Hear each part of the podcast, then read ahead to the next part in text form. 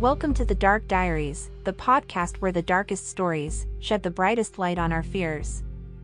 In this episode, we delve into the horrifying story of the Tylenol murders. Before we begin, make sure to subscribe and follow us for more true crime. In the early hours of September 29, 1982, a 12-year-old girl named Mary Kellerman in Elk Grove Village, Chicago, complained to her parents about a sore throat and runny nose. After convincing her father to let her skip classes that day, she entered the bathroom and swallowed one extra-strength Tylenol capsule. Her mother had purchased it from the grocery store the previous night. Within seconds, her father heard coughing followed by the sound of something hitting the floor. Concerned, he called out to Mary, but there was no response. Growing increasingly worried, he opened the bathroom door only to discover his daughter, lying motionless on the floor. Her eyes were fixed and dilated, and her breathing was shallow, as if an invisible force was suffocating her. The paramedics arrived swiftly, but their efforts to revive Mary proved futile. By the time they transported her to Alexian Brothers Medical Center in Elk Grove Village, it was clear that she was in full cardiac arrest. Desperate for a miracle, the doctors installed a pacemaker and even had a priest to administer the last rites. Mary passed away by 9:45 a.m. that morning, on that very same day, a postal worker named Adam Janus, from Arlington Heights, Illinois, wasn't feeling well in the morning. He had decided to take the day off from work. Although he had experienced some chest pains the day before, he felt well enough to accompany his wife and young son on a morning of errands. After picking up their daughter from school, they made a stop at a local grocery store.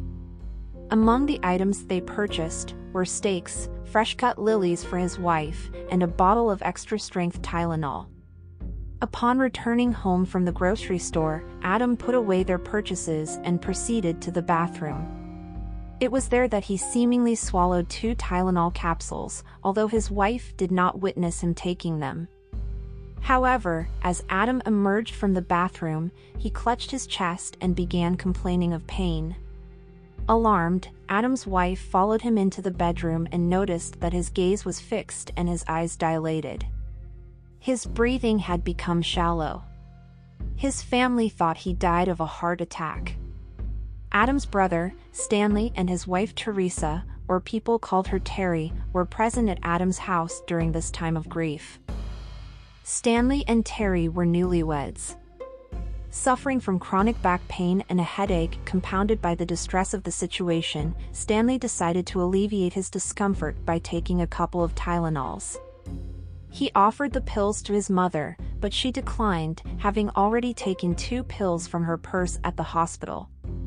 Terry, on the other hand, was plagued by an unrelenting headache. She grabbed a glass of water and followed her husband into the bathroom. Moments later, Stanley emerged, clutching his chest, his condition rapidly deteriorating. As he began to collapse, his brother Joseph caught him and gently lowered him to the floor. Terry Janus also complained of chest pain. At Arlington Heights Station 3, firefighters and paramedics were in the midst of preparing dinner when they received a distress call about a man down. The address mentioned by the dispatcher, 1262 South Mitchell Avenue, left them in disbelief. They had been to that very location a few hours prior for a similar incident, which tragically resulted in the individual's death. Two calls to the same address within such a short span of time was deeply concerning. Inside the house, paramedics battled to revive Stanley as he lay on the floor.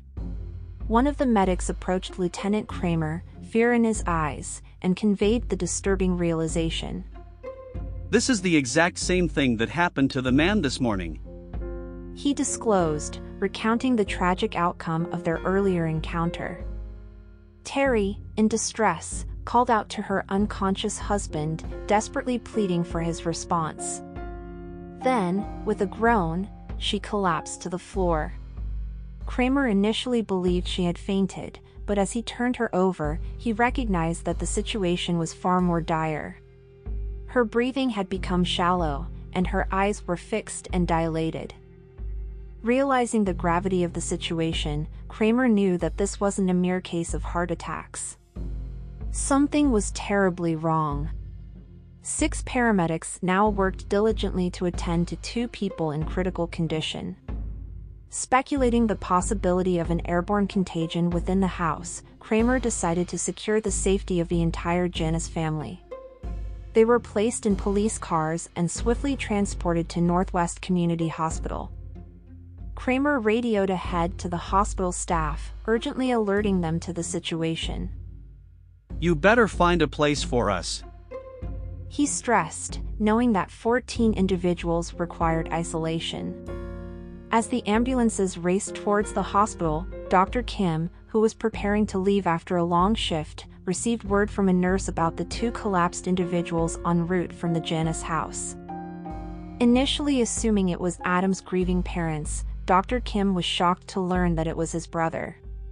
Without hesitation, he instructed the ICU nurses that he would be staying. Mobilizing the emergency department, Dr. Kim began immediate treatment upon their arrival. Meanwhile, the rest of the Janus family, along with the responding police, firefighters, and paramedics, were quarantined in a hospital meeting room. Joseph Janus, filled with shock and disbelief, struggled to comprehend the unfolding events. Dr. Kim, also, remained in the dark, unaware of the cause behind Adam Janus' death and the critical condition of two other family members. Thirty minutes after the tragic death of Adam Janus in Winfield, Mary Reiner found herself in her living room, preparing to feed her six-day-old son. Plagued by a persistent headache, she had purchased Tylenol earlier in the day, following her doctor's advice. In an attempt to alleviate her headache, Reiner swallowed two capsules of Tylenol. Almost immediately, she got dizzy and lost her balance. Struggling to reach the bathroom, she collapsed onto a kitchen chair with uncontrollable convulsions. Reiner's husband called for police officers to arrive promptly at their duplex. The sight that greeted them was harrowing.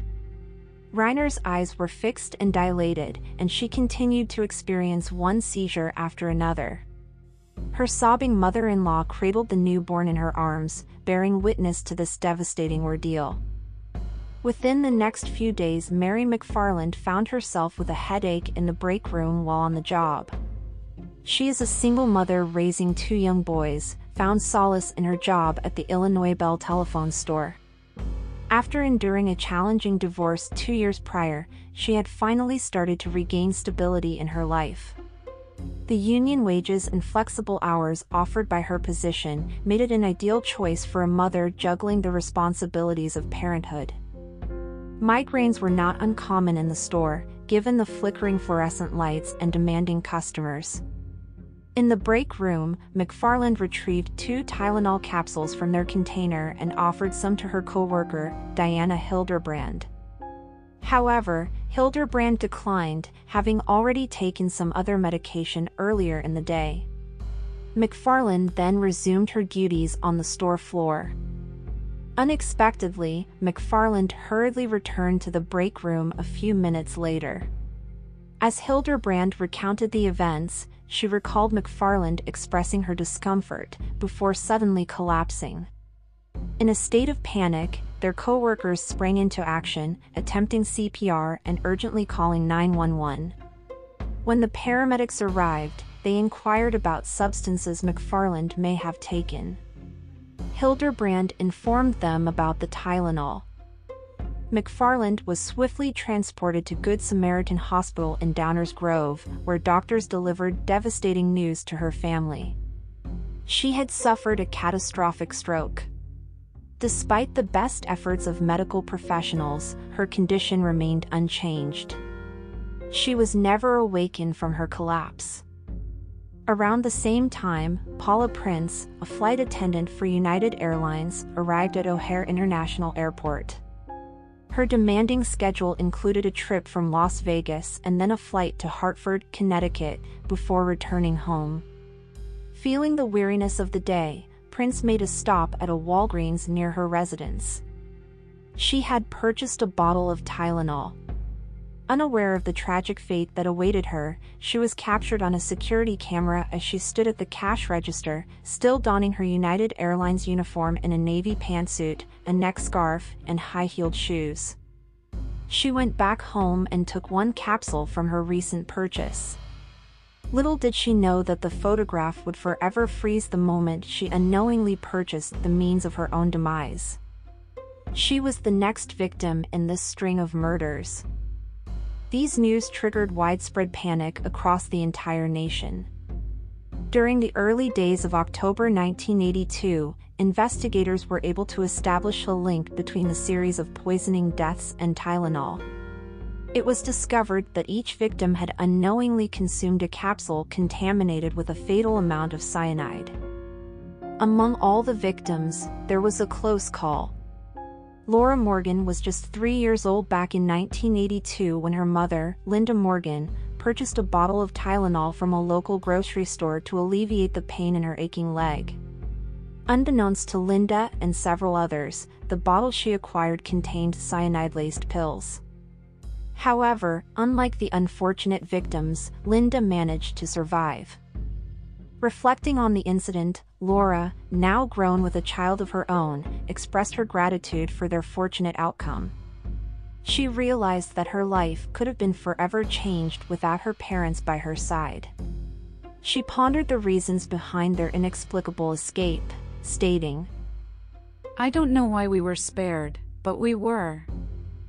At the time, Linda, who was 35 years old, sensed something was amiss when she opened the bottle and decided against taking the Tylenol. Trusting her instincts, she opted for aspirin instead. Looking back, Linda, now 75, shared her chilling recollection, saying, I had the bottle open. I looked at one of the capsules. And then I thought, no, I'll just take aspirin instead. I could have been the eighth victim. In her first interview since those events, Linda recounted the fateful moment that spared her life and emphasized the significance of that decision. Johnson & Johnson, the parent company that manufactures Tylenol, took measures with the media to widespread warnings to the public. They promptly initiated a large-scale recall of over 31 million bottles of Tylenol that were in circulation at the time. In early October, contaminated capsules were discovered in a few selected grocery stores and drugstores in the Chicago area, but fortunately, they had not yet been sold or consumed. In an effort to address the issue, Johnson & Johnson offered replacement capsules to those who returned the previously purchased pills. Johnson & Johnson promptly determined that the contamination with cyanide had taken place after the Tylenol cases left the factory. Based on police speculation, it was suspected that an individual had removed bottles from the shelves of nearby grocery stores and drugstores, tampered with the capsules by adding poison, and then placed the packages back on the shelves for unsuspecting customers to purchase. This case prompted a massive manhunt for the perpetrator.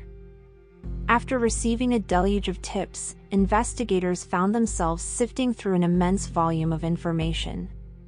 Their efforts resulted in the accumulation of 15,000 pages of documents, testing millions of Tylenol capsules, and conducting interviews with 400 individuals considered persons of interest.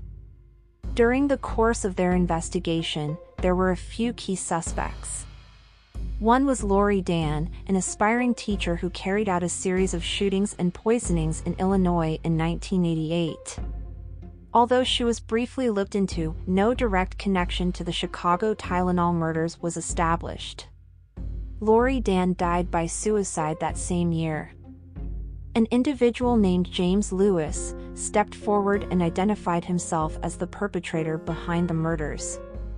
Lewis, originally an accountant from Kansas City, had gained notoriety as an extortionist. In 1978, he faced charges for the murder of a former client after the police discovered the victim's remains in his attic. However, due to a legal technicality, the charges were eventually dropped. It was during the initial investigation into this murder that Lewis first came under the scrutiny of the FBI. Lewis had been working as a tax accountant and had a reputation for engaging in fraudulent activities. His handwriting was positively matched to two letters that had been sent to Johnson & Johnson and the White House. The letter sent to Johnson & Johnson demanded a million-dollar payment to halt the cyanide-induced poisonings, while the letter sent to the White House threatened to bomb it and continue the Tylenol poisonings. During the time of the murders, Lewis was in New York City with his wife. He had left the Chicago area in early September 1982. In an intriguing turn of events, Lewis showed the authorities how an individual could tamper with Tylenol pills using cyanide, claiming that he did so to provide assistance. Furthermore, an unidentified man captured in CCTV footage from one of the affected drugstores bore a remarkable resemblance to Lewis. The footage showed the man observing victim Paula Prince, who was also seen purchasing the contaminated pills. Ultimately, Lewis was sentenced to 20 years in prison for extortion, letter fraud, and credit card fraud. However, he served only 13 years of his sentence. Following an extensive pursuit, the authorities concluded that Lewis was in New York and had no evident connections to the incidents in Chicago. Johnson & Johnson took actions to enhance consumer protection since the incident. They also launched a reward program to anyone who could provide information that would help in apprehending the persons responsible for these strings of murders. Despite Johnson & Johnson's efforts, the reward of $100,000 remains unclaimed and the case of the Chicago Tylenol murders remains unsolved. In the initial week of the crisis, the company took proactive measures by establishing a 1-800 hotline for consumers to report or seek information regarding the safety of Tylenol. To address the issue and regain public trust, Johnson & Johnson introduced a new packaging solution called the Triple Safety Seal. This packaging included a glued box, a plastic seal over the bottle's neck, and a foil seal over the bottle's mouth. The company held a press conference at its headquarters about this new tamper-resistant packaging, making Tylenol the first product in the industry to adopt such measures. This innovation was implemented just six months of the crisis taking place. These packaging swiftly became the new industry standard for all over-the-counter medications. Additionally, the company revamped their pills as solid caplets, which were a lot more difficult to tamper with compared to the older capsules. Within a year, and following a substantial investment exceeding $100 million, Tylenol's sales rebounded, reclaiming its position as U.S. top pain reliever. The investigation into the Tylenol murders remained open for several years, but unfortunately, the perpetrator was never found. In the aftermath of the tragic Tylenol murders, a wave of similar assaults emerged. The U.S. Food and Drug Administration reported over 270 documented cases of product tampering one month after the incident.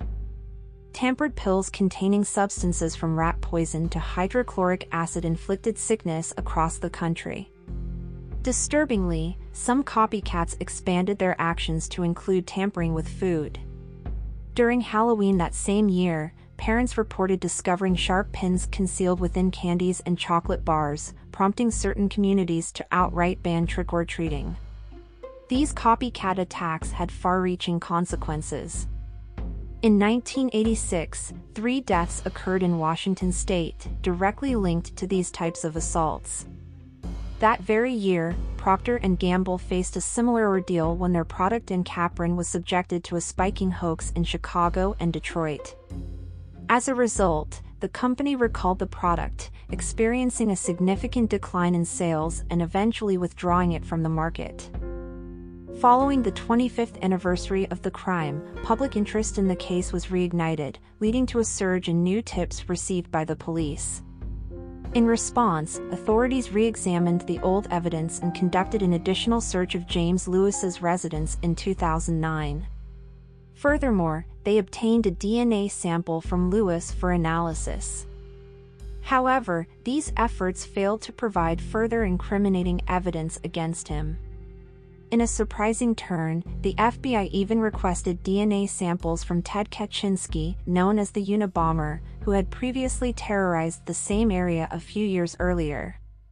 Currently incarcerated in a federal supermax prison in Colorado, he is serving a life sentence for his involvement in bombings that resulted in the deaths of three people. Kaczynski, however, denied any involvement in the potassium cyanide case. None of the new leads have yielded substantial results, and the investigation remains ongoing. After 40 years from the date of this crime, in 2020, the police department embarked on a collaboration with Othram. Othram is a Houston-based company with the aim of harnessing advanced forensic DNA technology to crack the case.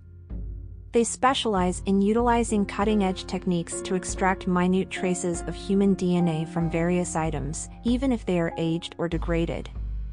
The objective is to uncover a distant family connections to the perpetrator by scrutinizing thousands of genetic markers within the human genome. Additionally, Othram is capable to analyze DNA samples that are smaller than the tip of a needle. They state feel that they have exhausted the resources available at crime laboratories, so they often turn to private companies like Othram for assistance. These collaborations allow them to explore alternative avenues. As we conclude this video, let us remember the innocent lives lost in this tragic event. We hope you enjoyed this segment about the Tylenol murders. Until next time, stay curious, stay brave, and stay a little dark.